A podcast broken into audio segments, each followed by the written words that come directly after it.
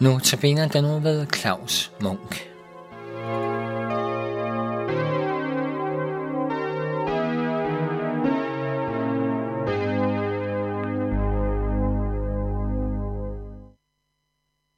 Jeg har valgt den sang som en gennemgående sang ved alle andagtene, fordi den rummer noget vigtigt. Netop i forbindelse med det, jeg selv har erfaret af svære ting. For der lyder det jo i sangen, når jeg har tænkt mig træt til døden, sig så, hvad du har tænkt, o oh Gud. Også det her med at lære mig frem for alt at kende din grænseløse kærlighed, den som kan tusind stjerner tænde, når lykkens sol er gået ned. Jeg synes, det den sang rummer noget, der er meget aktuelt for mig selv. I dag vil jeg komme ind på, hvordan tre vers i salme 89 er blevet mig til hjælp. Det drejer sig om vers 16, 17 og det er vers 18. Og der står sådan, Lykkeligt det folk, der forstår at hylde dig, Herre. I lyset fra dit ansigt vandrer de. De jubler over dit navn hele dagen og ophøjes ved din retfærdighed. Din styrke er deres smykke. Ja, det er også hvad som jeg vender tilbage til igen og igen.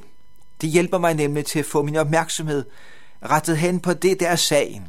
Nemlig ikke mig selv og min kristendom og mine nederlag, men Herren selv. Og derfor er jeg også overbevist om, at de kan hjælpe dig, kære lytter. Hvem kan med rette bære betegnelsen et lykkeligt folk, kunne vi spørge.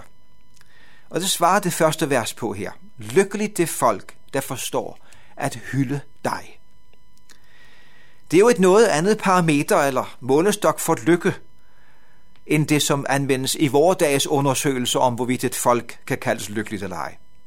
Her er det ikke omfanget af forbrug og luksusgoder, der er målestokken. Nej, den slags er i virkeligheden mindre væsentligt i livet, når det kommer til stykket. I forhold til evigheden, så betyder, betyder den slags ikke det mindste. I hvert fald ikke noget positivt. Snarere kan et stort forbrug og mange luksusting være noget negativt set i evighedens lys, fordi den slags let får os til at leve for forgængelige ting. Og det er jo ikke sagen. Hvad var det, vi læste? Jo, lykkeligt det folk, der forstår at hylde dig. Altså Herren, hylde Herren. At hylde Herren, det er parametret for lykke, ifølge salmen her. Det lyder måske mærkeligt, at lykken skulle være at finde i at hylde Herren. Men egentlig er det ikke så mærkeligt. For det er lige præcis det, vi er skabt til. Vi er jo alle skabt af Gud, og vi er skabt til at ære vores skaber. Ære Herren. Og det er i virkeligheden noget uendeligt stort. Ja, det er lykken. Men hvorfor hylder så det lykkelige folk Herren? Jo, det gør de, fordi han er en kilde til uendelig glæde og rigdom for dem, der kender ham. Og her inddrager jeg lige et vers fra en anden salme, det er salme 30, hvor der står, vers 12, Du forvandlede min klage til dans. Du tog min sørgedragt af mig og klædte mig i glæde.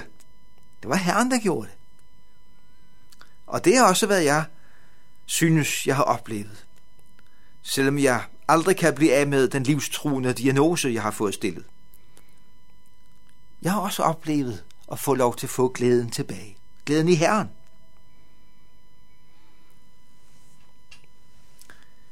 Vores vers her sætter også ord på det lykkelige folks livssituation. I lyset fra dit ansigt vandrer de, læste vi. Det er det samme som, at de lever i og under Guds evige nåde i lyset fra dit ansigt. Det er Guds nådes ansigt. Og så læste vi også, at de jubler over dit navn hele dagen. Ja, er det ikke herligt? Hele dagen. De kan ikke blive færdige med jubel over Herrens navn. Og hvorfor det? Fordi det navn, som jo er Herren selv, rummer alt godt. Det rummer kærlighed. Den evige kærlighed. Det rummer godheden uden den mindste egoisme. Det rummer livet, uden død. Og ud fra Nytestamentet, så er det jo Jesus selv, der rummer det her. Han, hans navn betyder netop JHVH frelser. Og videre forstår vi, at de ophøjes ved din retfærdighed, som vi læste. De placeres uendelig højt i kraft af Guds frelse. Sådan er det. Og Paulus skriver om det i sit brev til de kristne i Efesos. Hvordan Gud oprejste os sammen med Jesus og satte os med ham i himlen. Det er virkelig ophøjelse, så det forslår. Og så det sidste vers, som vi læste.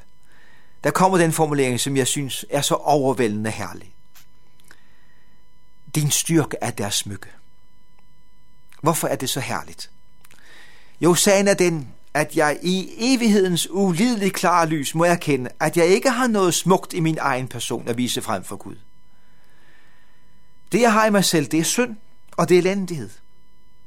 Ikke fordi jeg er kriminel, eller noget specielt dårligt menneske, når jeg selv skal sige det, men fordi jeg er født i synd. Jeg er født uden frygt for Gud, uden tillid til Gud, og med et egoistisk begær, som vores lutherske bekendelse siger. Men her er der står om det lykkelige folk, som i virkeligheden er alle de mennesker ud over jorden, der tror på Jesus som deres frelser. At Herrens styrke er deres smykke. Herrens styrke er deres smykke. Herren selv er deres smykke. Tænk, at du og jeg, der tager vores tilflugt til Jesus som vores frelser, vi skal få lov at sige det. Herrens styrke er mit smykke. Hvor er det befriende. Så behøver jeg jo ikke have noget smykke i mig selv og i min egen kristendom. Jeg behøver ikke puste mig op, for jeg har alt, hvad jeg behøver i Jesus, i Herren selv. Han er mit smykke. Han er min stolthed. Han er min glæde. Han er mit liv. Han vil også være dit smykke, kære læs, lytter. Vil du give ham lov til at være det? Gud velsigne dig til det.